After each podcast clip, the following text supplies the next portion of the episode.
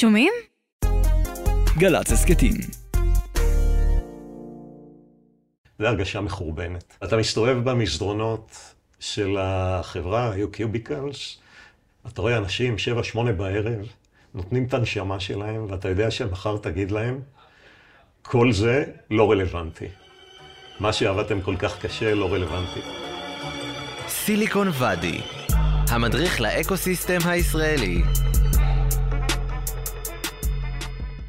אני שמח אה, לארח היום את בני שניידר, בוגר אה, שירות כקצין קשר בגדוד 890 של הצנחנים, יזם ומשקיע, שמאחוריו ארבעה אקזיטים מוצלחים, אה, לפי פרסומים, בסך מיליארד דולר, ולא מעט השקעות בשוק, בשוק ההייטק הישראלי. בני. כיף להיות כיף כאן, להיות. תודה רבה שהזמנת אותי. אני, אני חושב שבסופו של דבר אנחנו מנסים להביא לפודקאסט אנשים שהם בצנטרום של האקוסיסטם, ואני חושב שזה בדיוק ההגדרה. אה, וחשבתי עם מה אני רוצה להתחיל, אז אה, שני סטארט-אפים שלך נמכרו לסיסקו, מיזם אחד נמכר לרדאט, בעסקה הראשונה שלהם בארץ, והאחרון נמכר לאורקל. אז רציתי לשאול אותך מה אתה אוכל לארוחת בוקר, אבל בתכלס נשאל אותך, מה, מה הסוד? מה, מה קורה? כן, אז קודם כל תודה רבה על המחמאה. אה, אז זה לא סוד אחד, יש כמה סודות, לאו דווקא לפי הסדר. אני מאוד נהנה מהעשייה. לא תמיד, אבל כשזה מצליח, ההצלחה הזאת משפיעה לא רק עליי, גם על העובדים בחברה. Uh, בהרבה מקרים זה life changing event להרבה אנשים ולמשפחות שלהם. זה כיף להיות, לעשות את זה. זה גם היצירה עצמה. אתה יוצר יש מאין, דברים שמשפיעים בהמשך על התעשייה. אחד הדברים שאני גאה בהם זה בקומראנט עשינו את ה-KVM, זה למעשה מערכת הפעלה של מערכות הפעלה. אבי קיויתי היה maintainer של זה, היום כמעט כל אה, קוד שאתה מריץ ב cloud רץ על המערכת הפעלה, על ה hypervisor שלנו. אני לא חושב שיש הרבה כאלה עבודות שאתה יכול אה, להגיד בעולם, שאתה יכול ליהנות מהן. נכון. אה, הדבר הנוסף זה להתחכך עם אנשים. אה, במיוחד עם חבר'ה צעירים. אומרים שזה מדבק, אבל בגילי המופלג להסתובב ליד אנשים צעירים, זה שומר אותי אה, חד, גם בשכלית, מנטלית, וגם אה, בדברים יותר פיזיים קצת. דבר נוסף שעוזר בהצלחה הזאת וההתמדה, זה להבין שאתה לא יודע הכל. אנשים מתחתיך, הרבה מקרים יודעים הרבה יותר טוב ממני, מה צריך לעשות, לאיזה כיוון צריך ללכת, לקחת את החברה. אני חושב שעוד דבר אחד שלמדתי זה לוותר, ו-99.9% מהמקרים אני מוותר. Uh, יש לי בדג'ט בערך פעם, פעמיים בשנה להתעקש על דברים שלי, ואם אני מתעקש על דברים שלי יותר מפעם, פעמיים בשנה, סימן שנכשלתי. Uh, סוד קטן שעוזר לי מאוד, זה אני אוהב לקרוא ספרים. אה, ברמה פסיכית. אני קורא בערך אה, בין עברית לאנגלית, באנגלית זה בדרך כלל פודקאסטים או אודיבל. אה, אני מדבר על בערך ספר לשבוע. זה עוזר מאוד גם לכוון, גם בעבודה שלי כיזם לקבוע כיוונים אסטרטגיים, לאיפה הדברים הולכים. זה גם עוזר ביום-יום כשאתה מדבר עם אנשים, משקיעים, לקוחות, לפתח את ה-small talk ולפתח את השיחות בקשר הבין-אישי זה מאוד עוזר. אבל אם אתה רוצה סוד אחד אה, מיוחד, זה מזל. היה לנו הרבה מזל, ואני יודע שלוקחים את זה לייטלי, אבל אתה יכול לראות את זה בטיימינג של כמה מהאקזיטים. זה קרה ממש בדיוק לפני נפילה של השוק. אני לא יכול לייחס את זה למשהו אחר מאשר למזל. מזל עדיין אי אפשר לקנות. נכון. אמ, אנחנו נמצאים עכשיו לדעתי במצב ש-99% מהסטארט-אפים שנפתחו פה בחודש האחרון הם באזור ה-AI וה-Chat GPT ומנסים לעשות איזשהו משהו. אבל, אבל יותר מזה, קצב הטכנולוגיה מתקדם נכון. בצורה אה, מאוד מהירה, ואם לוקחים את הסוגיות האלה של מודלי ה-AI הרלוונטיים, אז גם רואים שכל כמה שבועות יוצאת גרסה, זה לא משהו שפעם היה באמת בגלים של שנתיים, היית רואה תהליכים הרבה יותר אה, אה, ארוכים. אז מעניין אה, באמת להבין איך אתה רואה את העולם עכשיו ש-AI הוא כאן, הוא כאן ועכשיו. אה, משהו שצריך אה, כמובן אה, להשתמש בו. אני חושב שאתה אומר על הטכנולוגיות, זה לא רק הטכנולוגיות שמשתנות על בסיס יומי, זה גם המודלים העסקיים. האקו-סיסטם משתנה, וכיזם אתה חייב להיות אה, ערני לכל הדברים האלה. לא ברור היום, כשנוכל לבנות את המודל העסקי על הרעיונות של מודלים עסקיים, שבנינו אותם בעבר, יכול להיות שהמודלים העסקיים... יותר מזה, יש מצב אפילו שסטארט-אפים שכבר נמצאים בשוק אה, שנה, שנתיים, יש מצב שעכשיו, בגלל ההתפתחות של ChatGPT ושנים שקורים פה עכשיו, שהם לא רלוונטיים יותר. כן. שהם צריכים עכשיו לתפוס את עצמם רגע... אני, אני חושב שכל סטארט-אפ צריך לחשוב לעצמו איך הוא יכול לנצל את השינוי הדרמטי הזה. אנחנו רואים את זה באזורים שאני נחשף אליהם, בעיקר בכל מה שקשור ל-UX, איך ה... אתה מתקשר עם המערכת, mm-hmm. ואני רואה את זה באזורים של, ב Salto אנחנו מתעסקים ב business operation, להכניס את היכולות האלה גם לכלים שאתה עובד איתם, מה שפעם היה צריך להחזיק אנליסט. data scientist, על כל דבר אתה יכול לעשות אוטומטיזציה בהרבה. אז הדבר הראשון זה לשאול את עצמך כיזם, איך אתה יכול לנצל את הטרנד הזה, לא משנה מאיפה שהתחלת, לעשות יותר טוב את מה שאתה עושה. נגעתי בשתי נקודות, אני בטוח שיש יותר. Mm-hmm. וסטארט-אפים שמתחילים מ scratch, לחשוב אולי, אוקיי, איזה תחום יכולים לעשות עכשיו את ההמצאה מחדש, את ה-disruption ממקום אה, אחר לגמרי, כשיודעים שדברים כאלה... LLMים ומכונות יהודיות יכולות לעשות עבודה טובה. צריך גם להבין את המגבלות. נכון. זה לא שכל הבעיות נפתרו והעולם הולך להיות הרבה יותר טוב, להפך. אה, הוא הולך להיות מורכב, כן. פשוט. יהיה, יהיה תוכניתנים בעולם בעוד אה, שנה, אני, שנתיים? אני בטוח שכן. אני בטוח שכן. בח... בדקתי באיזה אג'נדה אתה, כי יש אג'נדה שאומרת שזהו, סיימנו. אה, ואני תמיד צוחק על זה, יש כתבה מאוד יפה מ-98, שלא זוכר איזה כלי הושק, נראה לי שזה Developer 2000 של אורקל, של uh, זה הסוף, לא צריך תוכניתנים יותר, uh, כי יצא Developer 2000, זה היה מחולל uh, מסכים כזה כמו Visual Basic, אבל אנחנו יודעים מה קרה בתעשייה מאז. אבל כנראה שזה ידרוש יכולות אחרות ממפתחים, ומפתחים יוכלו לעשות היום הרבה יותר בעזרת קו-פיילוט או נכון. פליי AI כאלה ואחרים. כן. בטח יותר מהר. אז בתקופה שאני כאילו התקבלתי לתעשייה, היה את המאמר המפורסם, Real Programmers Don't Use Pascal. זה נכון. פסקל אגב, זה נכון. לא, פסקל אז הייתה ה-high level language, והם התכוונו שכותבים באסמבלי. הם נתנו את הדוגמה של אפולו 11, שנחתה על הירח, שאי אפשר היה לכתוב את זה בשפה עילית. כן. אז אנחנו רואים אבסטרקציה, עלייה בכוח של שפות התכנות. נכון. אני מעורב בחברה, אתה בטח מכיר, Monada. נכון, עם אה, אלעד בן ישראל. בדיוק. והרעיון שם באמת לספק גישה אחרת של מתכנתים, איך לתכנת אפליקציות ל cloud, איך לחבר את ה infrastructure המודרני לשפת תכנות של האפליקציה, לעשות איזה משהו אחד שלא קיים היום. הצירוף של כאלה דברים וקו-פיילוט יעשה את העבודה של המתכנת הרבה יותר יעילה, אבל המודל הזה של מה דרוש ממתכנת לא ישתנה, פשוט יהיה לו ארגז כלים, נכון. עם כלים הרבה יותר משוכללים ויותר רחבים. חד משמעית, אני חושב שההתפתחות הזו היא מאוד מאוד משמעותית. תראה, אני עדיין חושב שכנראה לעולם אתה תהיה תוכניתן יותר טוב מתוכניתן שלא יודע אסמבלר. עדיין בסופו של יום, איכשהו המחשבים שלנו, הם צריכים אסמבלר. כן. אבל אין ספק שהעולם מתקדם. גם אגב, רופא היום בעיניי עושה, משתמש בסל כלים הרבה יותר מתקדם ומצליח לעשות עם זה הרבה יותר. בוודאי. אותו, אותו, בוודאי, אותו אני מסכים לגמרי. אמ, מי שקורא היום עיתונות אה, כלכלית בכלל בשנים האחרונות, ולא משנה אגב איזה, איזה עיתונות הוא קורא, תמיד מדברים על סיפורי ההצלחה.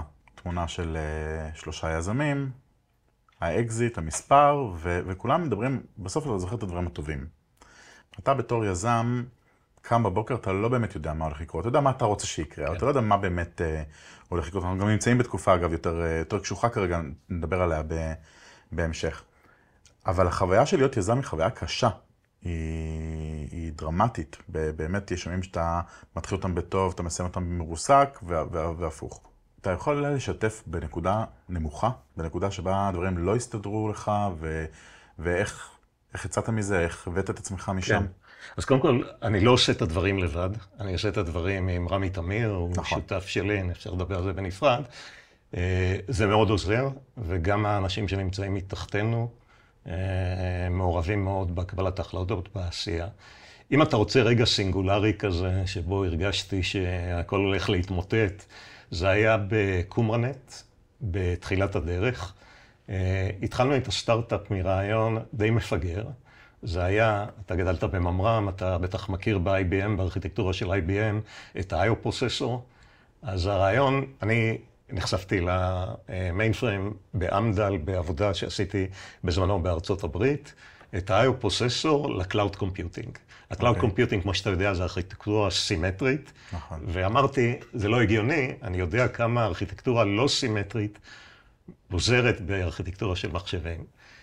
ואז היה את ה blade system, אם אתה זוכר, והרעיון היה לבנות באמצעות ה blade system, משהו שהוא סטנדרטי, את ה-IO processor למה שאחר כך היה ה cloud.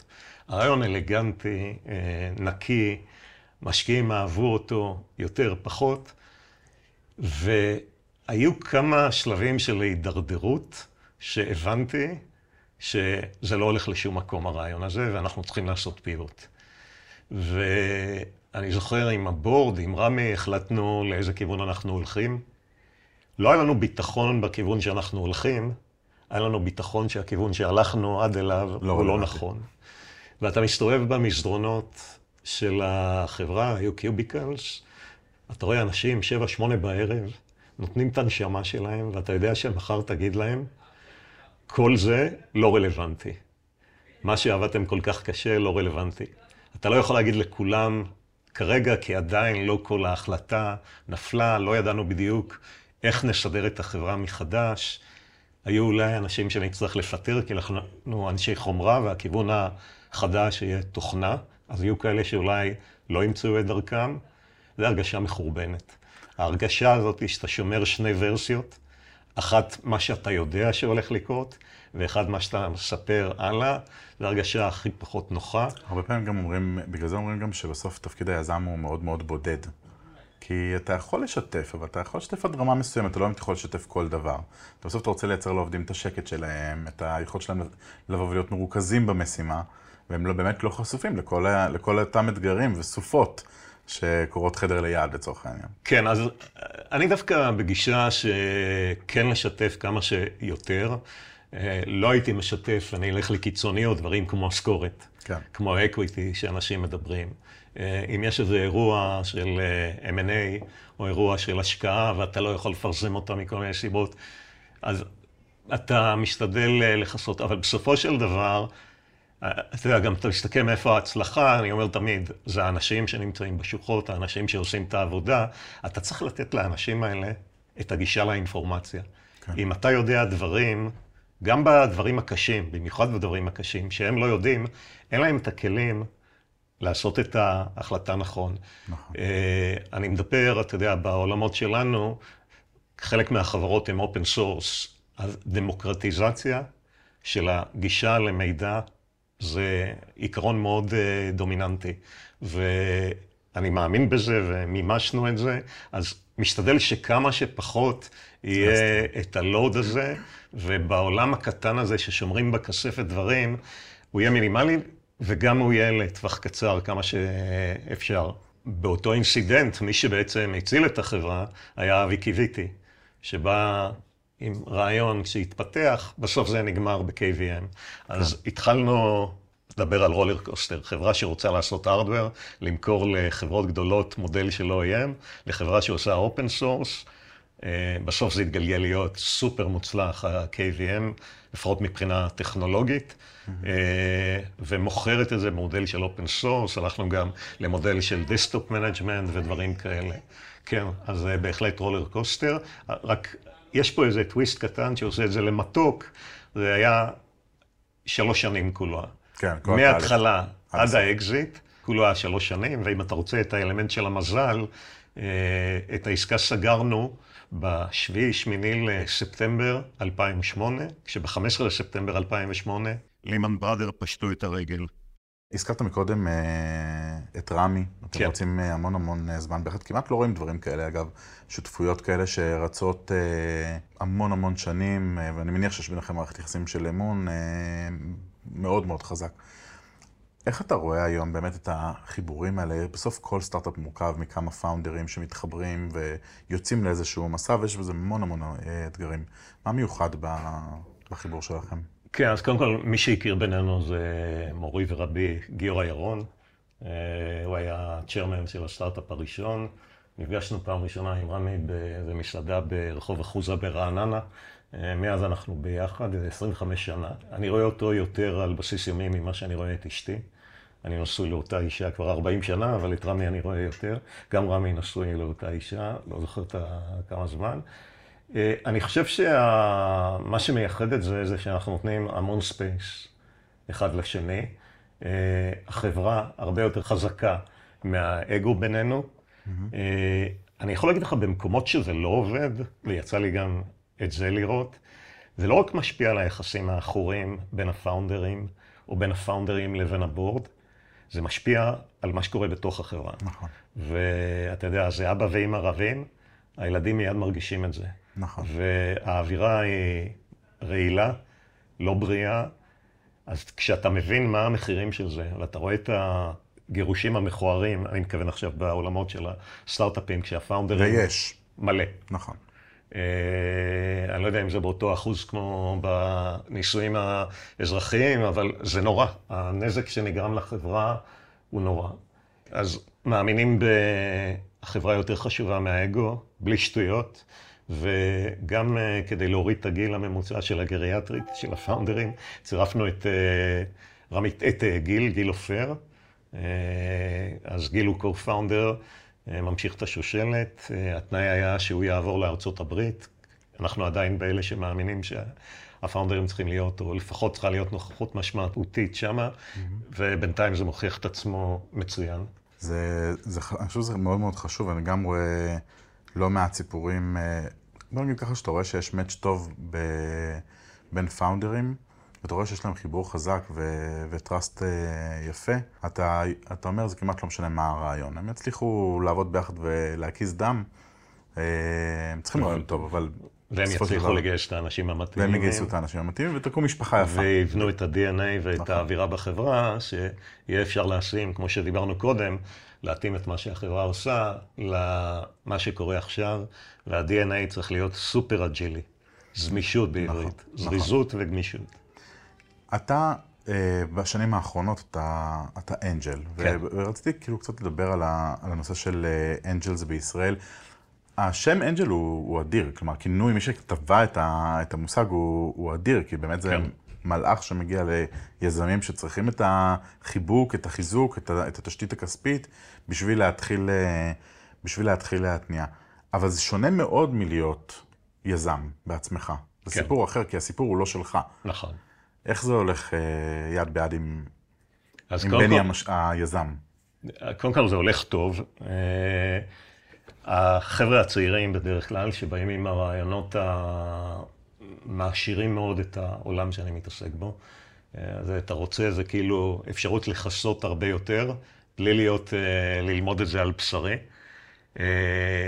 האמת היא שאני, אתה אומר כאילו שעכשיו התחלתי להיות אנג'ל, אבל התחלתי עם זה עוד לפני בעצם שהייתי ביזם. אז את ההשקעה כאנג'ל התחלתי כשהייתי בארצות הברית, חיינו עשר שנים בארצות הברית, מתוכם שש שנים הייתי contractor, מה שנקרא היום, אבל contractor במובן שאתה בא ואתה עושה outsourcing on board, on site, אתה עובד כן. בתוך החברה, ועושה פרויקטים מאוד טכניים, אז uh, החל ב chip design, דרך driverים, דרך ATM switch מההתחלה עד הסוף, internet switch מההתחלה עד, עד הסוף. ובשלב מסוים החלטתי שאני משקיע equity, אבל sweat money. זאת אומרת, העדפתי לקבל כ contractor equity ולא כסף עבור שעות.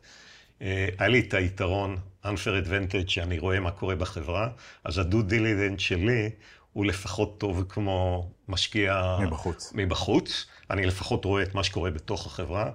נכון שאני לא רואה כמו בחוץ, זה השתלם, וזו היה הצלחה טובה.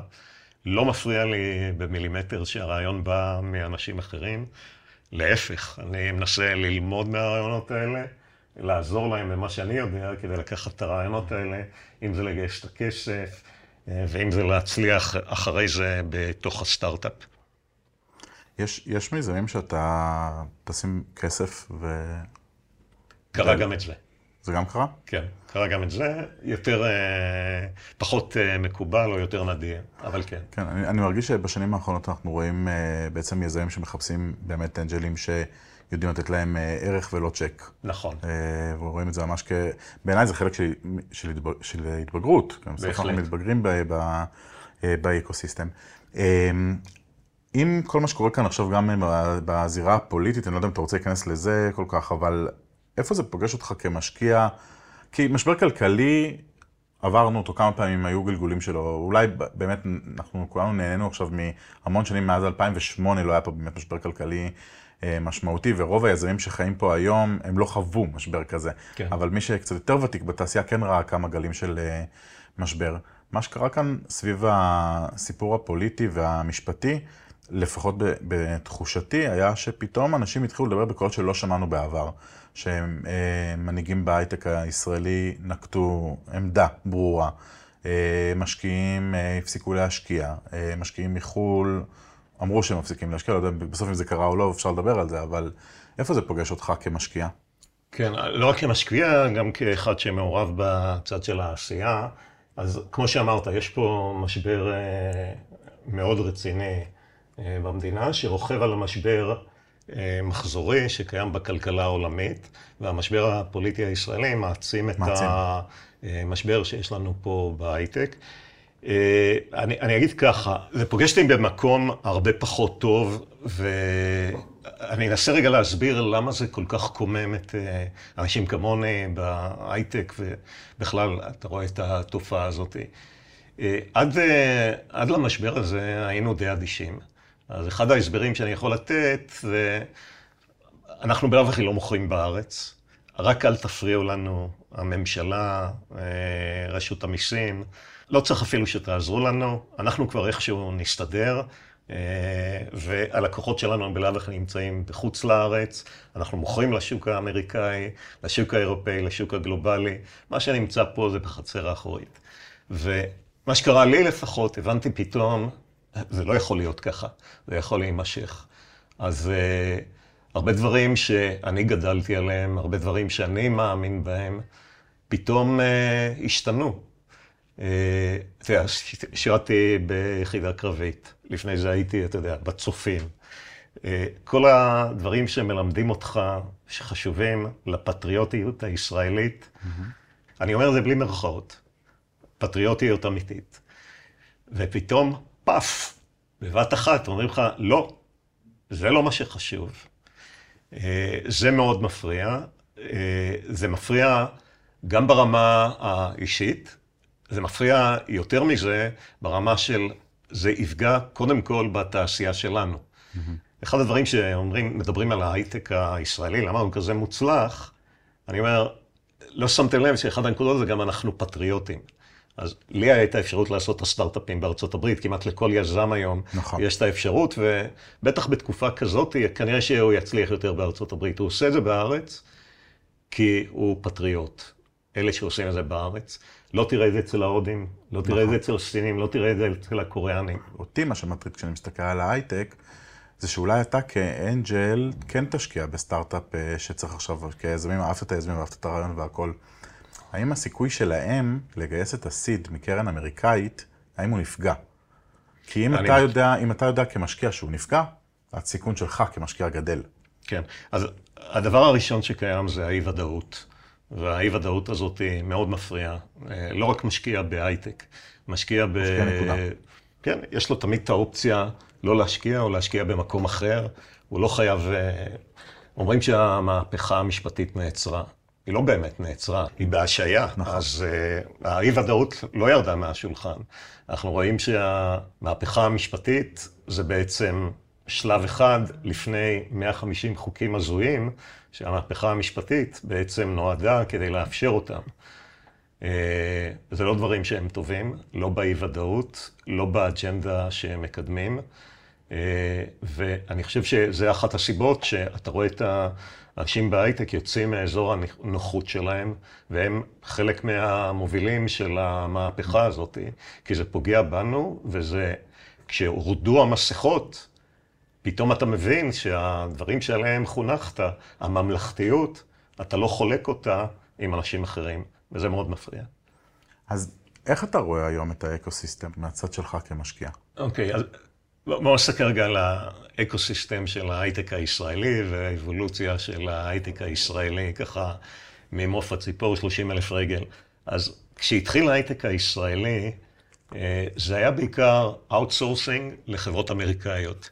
תחשוב שאנחנו היינו ההודים, אה, שלהם. בלי לזלזל, אבל היינו עושים את העבודות ב offshore לטובת החברות האמריקאיות הגדולות. אה, זה בעיקר התחיל, נגיד אינטל התחילה ככה, מוטורולה התחילה ככה בארץ, נשיונל סמי קונדקטור, בעיקר סביב התעשיות שהיו אז, תעשיות הסמי קונדקטור. השלב הבא היה השלב שבו התחלנו לפתח טכנולוגיות. ומכרנו את זה, את הטכנולוגיות לחברות אמריקאיות. נייסקום, אני חושב, היה דוגמה כזאת. אחרי זה, השלב השלישי היה שהתחלנו לפתח מוצרים שלמים ולמכור אותם כמוצר לחברות. השלב הבא היה שפיתחנו מערכת שלמה. אה, השלב הרביעי היה שהתחילו להיווצר פה קרנות של late stage ו-cross over fund כשהגיעו לארץ, שנתנו לחברות הרבה יותר runway נכון. לרוץ ולהיות scale-up nation ולא רק startup nation. Uh, אני חושב שעכשיו אנחנו איפשהו בדור החמישי, שחלק מהחברות האלה הן כבר מספיק גדולות, מספיק מרגישות בטוחות להחזיק את ההנהלה של החברה בארץ, ואפילו לבצע רכישות, גם של חברות ישראליות וגם של חברות אמריקאיות. אני, אני זוכר בגדול שאני מסתכל על זה שתמיד דיברו על זה שיש רק חברה גדולה אחת בישראל, זה צ'ק פוינט, וכל שאר החברות הן אה, באסטרטגיית אקזיט. נראה, לי שאם היית עושה את היזמות שלך, כנראה לא היית עושה את האקזיט אחרי שלוש שנים היום, אלא כבר היית עובר שלב לחברה יותר גדולה ומשמעותית, והיה לך כן. בניין היום בתל אביב עם, ה, עם החברה שלך. וכל פעם באמת שמטיחים ביקורת ב... בהייטק הישראלי, אתה מסתכל, אתה אומר, בסוף אתה לא יכול לקפוץ ישר להיות חברה של 700 אה, איש אה, או אלף איש עם כמה מרכזים בעולם. יש פה איזשהו תהליך, אנחנו, לא היה פה את ה-know-how לאיך לעשות את זה, ונראה לי שהיום יש פה באמת הרבה יותר בהחלט אה, כן. בשלות. זה בהחלט כן. אז הנוער הזה, זה לא רק מה שקורה בתוך הסטארט-אפים וביכולות הניהוליות של המנהלים. לישראלים אף פעם לא הייתה בעיה נכון. להיות אנשי marketing בארצות הברית, אנשי מכירות, ולעשות את המקצועות שהם פחות ה engineering והיותר מסביב. אבל דברים נוספים שנוצרו באקוסיסטם זה גם העורכי דין, הרואי חשבון, כן. אה, עבודה מול רגולטורים. איך עושים חברה, איך בונים אותה לסקייל גבוה. אבל צריך להבין, עם הכל ועם מירב הצניעות, החיסרון האינהרנטי שישנו זה הגודל. אנחנו כולו המדינה של אה, עשרה מיליון אנשים. חלק מהאנשים, אפשר לדבר על זה, לא משתתפים בעולמות האלה של ההייטק. אנחנו בעצם כלכלה שמנוע עם חמישה צילינדר, רק שלושה דופקים. נכון. אה, אז אה, מגבלה רצינית בסקייל. וגם אם יהיו פה הרבה חברות, חלק גדול מהאנשים לא יהיו בארץ, כי אנחנו קטנים. כי אנחנו לא יכולים לסחוב את זה. אין, אין לנו מספיק מסה. כן. אני חושב שהיום אה, דווקא התחדד אולי אה, ש, שסטארט-אפ או חברה ישראלית לא יכולה להתבסס רק על 100% אה, כוח אדם engineering בישראל, ואנחנו רואים באמת לא מעט במזרח אירופה, וגם במערב אירופה קצת, והודו, ואפילו אני כבר מכיר על offshores באפריקה, שיש מפתחים באפריקה. כלומר, רואים את זה כבר בכל מיני, אה, בכל מיני מקומות, אה, מתוך איזושהי תפיסה שיש core ישראלי, אז אתה יכול אה, להרכיב עוד את הצוות מחו"ל. אגב, גם זה עבר איזשהו, איזשהו עדכון. אם פעם היית עושה ב offshore רק דוחות ותיקוני באגים, אז היום כבר אתה רוצה להסתכל על המפתחים שיש לך באוקראינה או בפורטוגל. כחלק מהצוות האמיתי, ה core של החברה, ולהביא אותם לפה, ב, לא יודע מה, לאיזה offsite או, או כן. דברים כאלה. דיברת על זה שבעצם אנחנו לא רואים בהייטק את כולם, אז אולי קצת נדבר על זה. אני חושב שבדרך כלל מדברים על החרדים, אני חושב שרואים בשנים האחרונות תנועה מאוד יפה של חרדים להייטק הישראלי, גם גברים וגם נשים. ערבים אנחנו כמעט לא רואים, פחות מאחוז נקודה שש, לעומת עשרים באוכלוסייה. איך, איך מטפלים בזה? איך משנים את זה? אז תראה, יש כל מיני יוזמות, אני יכול לציין פה את עידן טנדלר, נכון. שעושה יורא ירון, אני יודע, שמי לוי, מהאנשים שאני מכיר, לשלב חרדים. אבל אני מוכרח להגיד שהדברים האלה שנעשים בגילאים 20, זה קצת מאוחר מדי. Mm-hmm. אני, כל אחד שיש לו ילדים, יכול לראות ילד באיזה מהירות הוא תופס שפה. נכון. תינוק. אה, כמה מהר או כמה קל ללמוד שפה כמו אנגלית כשפה שנייה בגילאים של כיתה א', ב', ג', לעומת כמה קשה ללמוד את זה אחרי זה. מתמטיקה, נכון. מקצועות ריאליים, פיזיקה, זה די דומה. אם אין לך את החשיבה הזאת, להכניס את זה אחר כך, זה קשה. אז הנושא הזה של לימודי ליבה הוא קריטי. יש פה את המאבק הפוליטי, אבל אני לא מבין איך האנשים האלה לא מבינים כמה שהדברים האלה חשובים mm-hmm. לקהילה שלהם, של החרדים, זה חשוב לקהילה של ההייטק, זה חשוב לנו ביחד, כדי שנוכל לחיות במקום הזה ולהצליח, להמשיך להצליח ביחד כמו שהצלחנו עד עכשיו. אה, לגבי שילוב של ערבים, אני חושב שזה זה must, רואים את זה, לא רואים את זה מספיק. אה, יש פה, אני חושב, דבר ראשון זה את הנושא השירות הצבאי, שהוא כרטיס כניסה מבחינה חברתית להרבה מקומות. צריך לפצות על זה, זה חשוב. יצא לי בארצות הברית לעבוד עם הרבה מהנדסים ערבים, פלסטינאים חלקם, חלקם לבנונים, סורים, מיטב הנוער. אגב, בחוץ לארץ אנחנו מסתדרים מצוין. זה נכון, אגב, אני הייתי בדובאי אה, באיזשהו כנס אה, לפני כמה שבועות.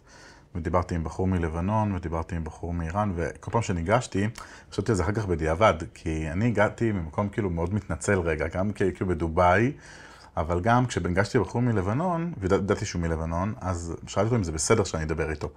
ואז אומר לי, למה לא? אמרתי לו, כי אני ישראל, ואני לא רוצה לשים אותך במצב לא נוח. לי, מה פתאום, הכל טוב, אפשר לדבר אה, רגיל. אבל אה, באמת בחו"ל קורה משהו אחר. אני הלכתי בדובאי והרגשתי שזה מזרח תיכון חדש, זה כאילו כן. בעיניי הכי יפה שיצא לי לראות עד היום. כן. אה, אנחנו לקראת סיום, ודווקא בסוף רציתי לדבר על משהו שלי יצא לעסוק בו לא מעט, ואני מאוד גאה בזה. אתה, אתה לא הגעת מממר"ם, אתה לא הגעת מ-8200 ולא הגעת מאף יחידה טכנולוגית, הגעת מלהיות צנחן, קצין קשר ב-890. מה, מה הסיכוי של מישהו היום בגדוד 890 להיות בני שניידר הבא? אוקיי, okay, אז רק לדייק את זה, אני הייתי קצין קשר וסיימתי קור קצינים בהצטיינות, ואז נתנו לי לבחור, בחרתי להגיע ל-890. אגב, אחלה ברנד, נכון, אחלה מותג. נכון. עשרה מרמטכ"לים, נדמה לי, הגיעו מחטיבה 35, יותר ממחצית מהם היו ב-890, אז אה, אחלה brand להזדהות איתו. אה, בחרת טוב. בחרתי טוב. ובחרתי כי כבר אז ה brand הזה היה חזק.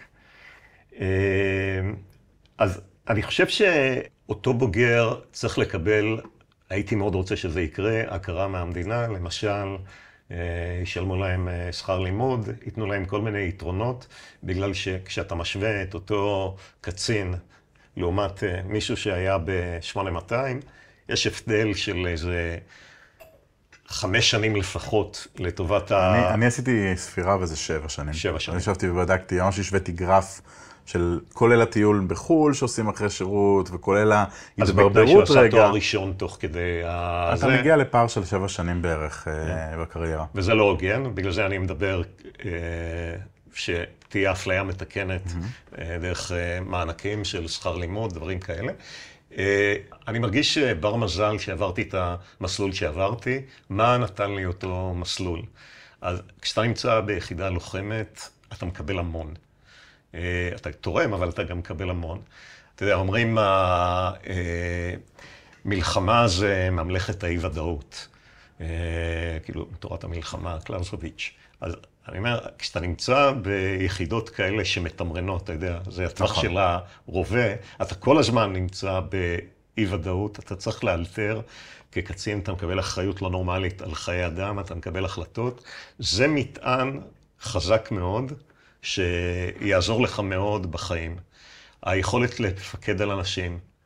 קצין לא יהיה לו את הסמכות, אם הוא לא כריזמטי, אם הוא לא כזה, הדרגות הן לא מספיקות. נכון. ואם הדרגות הן אלה שעושות אותך, אתה לא תחזיק מעמד. ויש עוד כמה דברים בארגז כלים, שאתה מקבל את החברות, נכון. את ההתמדה, את המרתון. אתה מבין שאתה יכול לעשות דברים שלא האמנת שאתה יכול לעשות קודם, כשיצאת למסע, שעשית איזה מבצע ארוך ומסובך, שהיית בשטח תקופה ארוכה. אלה הם דברים שצריך אותם, והם חשובים מאוד בעולמות של ההייטק. ה good news לאותו אה, חייל או קצין שגמר את המסלול בצנחנים, זה שבהתחלה יש לו חיסרון, אבל ככל שהזמן מתקצ... מתארך, זה מתאדה. היתרון הזה אה, מתקזז, ובהמשך הדרך, הידע הרחב שהוא הביא איתו, והוא למד וה skill set, אותו, הסקילסט שלו. נכון, אז בהסתכלות רחבה, ה-bad news שזה, אה, הוא מתחיל מנקודה. פחות טובה, כן. אבל לטווח ארוך, אה, היתרון הזה יותר בולט. אני אגיד שזה גם אחת הסיבות שאני מאמין שאנשים צריכים ללמוד תואר ראשון. אתה רואה הרבה חבר'ה שבאים מהיחידות האלה, אומרים, עשיתי קורס תכנות, מה אני צריך ללמוד הנדסת מחשבים, או... אני אומר, הרבה אנשים שאפילו, אתה יודע מספיק תכנות על הכיפאק, לך תלמד פיזיקה, לך תלמד מתמטיקה, כן. כי תסתכל על הקריירה שלי, איפה הייתה הטכנולוגיה שאני התחלתי? העובדה. שיכלתי להתרחב לכל כך הרבה תחומים, גם כמהנדס, גם כמנכ"ל, גם היום כמשקיע, ולקבל אה, פרספקטיבה טובה, זה כי יש לי את ההשכלה הרחבה הזאת. אמ, אבל אתה יודע, אני, באמת, אה, כשישבתי וחשבתי, אני מסתכל על אנשים שעושים אקזיט, ואני אומר לעצמי, בן אדם עושה אקזיט, מכובד, אתה מצפה שהוא ייקח את הרגליים שלו, או יקנה לעצמו אי קטן, או יטוס לאי קטן, ישתה מוחיטו, וייהנה מהחיים. אה, אתה כבר לא בחור צעיר, ה- המאזינים לא רואים אותנו, אבל זה לא ילד בן 24 שעשה אתמול את האקזיט ובא לו לעשות עוד אחד. זה כאילו מרגיש שאתה לא עוצר לרגע, אני לא מדבר רק על האקזיטים, כי בסוף גם כמשקיע יש לך המון המון עשייה ועבודה, ואתה פשוט uh, hands on. כן. אז מאיפה הכוח? כאילו, מה... אוקיי, אז הלוואי והייתי אנזון, אני לא אנזון כמו שהייתי רוצה, אבל יש אנשים מסביבי שמשלימים ועושים את העבודה של האנזון. אה, תראה, אמרת לשבת על אי, לקנות אי, אני יודע, ואם תעשה את זה, אתה חושב שתהנה כל החיים? אני אה, כנראה לא. אני בטוח שלא, אני חושב שרוב האנשים, בסוף זה גם יימאס להם. אני למדתי, ואני בודק את עצמי כמעט כל יום, שהטריק הוא איזון. זאת אומרת, אתה יודע, בצבא יש את המושג הזה לקנות את השבת. אתה הרבה יותר תהנה מסוף שבוע, שבת, אם היה לך מסע או עשית משהו קשה לפני זה. אה, אז הבלנס הזה בין להתאמץ חזק ואחרי זה לשבת וליהנות, ב... זה, זה מה שעושה את ה-steady state, זה הפחות אה, כיף, זה יותר הרולר קוסטר הזה, שאתה הולך מקיצוניות אחת לשנייה, וכל פעם צריך כל אחד עם הבלנס שלו, איפה שהוא מרגיש אה, נוח. אמ, אז אמרנו קודם שאנחנו בשנה מורכבת, ואנחנו ממש מסיימים, אז אני הייתי רוצה לסיים טיפ הזהב של בני שניידר ליזם בשנת 2023, אוקיי. אז או יזמת כמובן. בהחלט. אז קודם כל, אה, התקופה הזאת היא לא קלה, אבל מניסיון העבר, דווקא בתקופות הקשות האלה נוצרות ההזדמנויות האמיתיות. אז אה, לחפש אותן. אה, הדגשים היום הם חיסכון בעלויות ויעילות אופרטיבית. זאת אומרת, אה, מההתחלה כבר לבנות את המודל העסקי של החברה ולהתמקד באיך החברה תעשה כסף. ודיברנו על ChatGPT, זה הולך לשנות את העולם. איך אתה עם LLM באופן כללי יותר, מנצל את זה, אם זה באופן עקיף להצלחה של הסטארט-אפ שלך, או שאתה בונה את הסטארט-אפ מראש כבר לעולם הזה ומנצל את היכולות האלה. כי זה שינוי, אני יכול להגיד לך שממרום שנותיי, הפעם הראשונה שנחשפתי ליכולות האלה, הרגשתי כמו בפעם הראשונה שראיתי את הבראוזר. זה אני- וואו, אני זה מסכים. משהו אחר. נכון, אני מסכים, אני חושב שאנחנו נמצאים בצומת מאוד מרכזי בהתפתחות ההייטק העולמי. אפילו אני אהיה יותר דרמטי, זה התפתחות, אה, זה צומת משמעותי ב- באנושיות שלנו, מסכים. באנושות. מסכים. אז אנחנו נראה לאן זה יגיע. בני שניידר, תודה רבה. תודה רבה, היה כיף. אני רוצה להודות לעורכת מאיה מידן, לנטע לב טננבאום ולאילן זנדל שהפיקו. באולפן נועה ברקאי, תודה גם ליועד מאיר שהיה טכנאי הסאונד שלנו, ליאלי שטרוזמן שערך את הסאונד, לישי חסקי ולהדר פרנקנטל ראש מחלקת ההסכתים של גלי צה"ל. תודה שהייתם איתנו, נתראה בפרק הבא.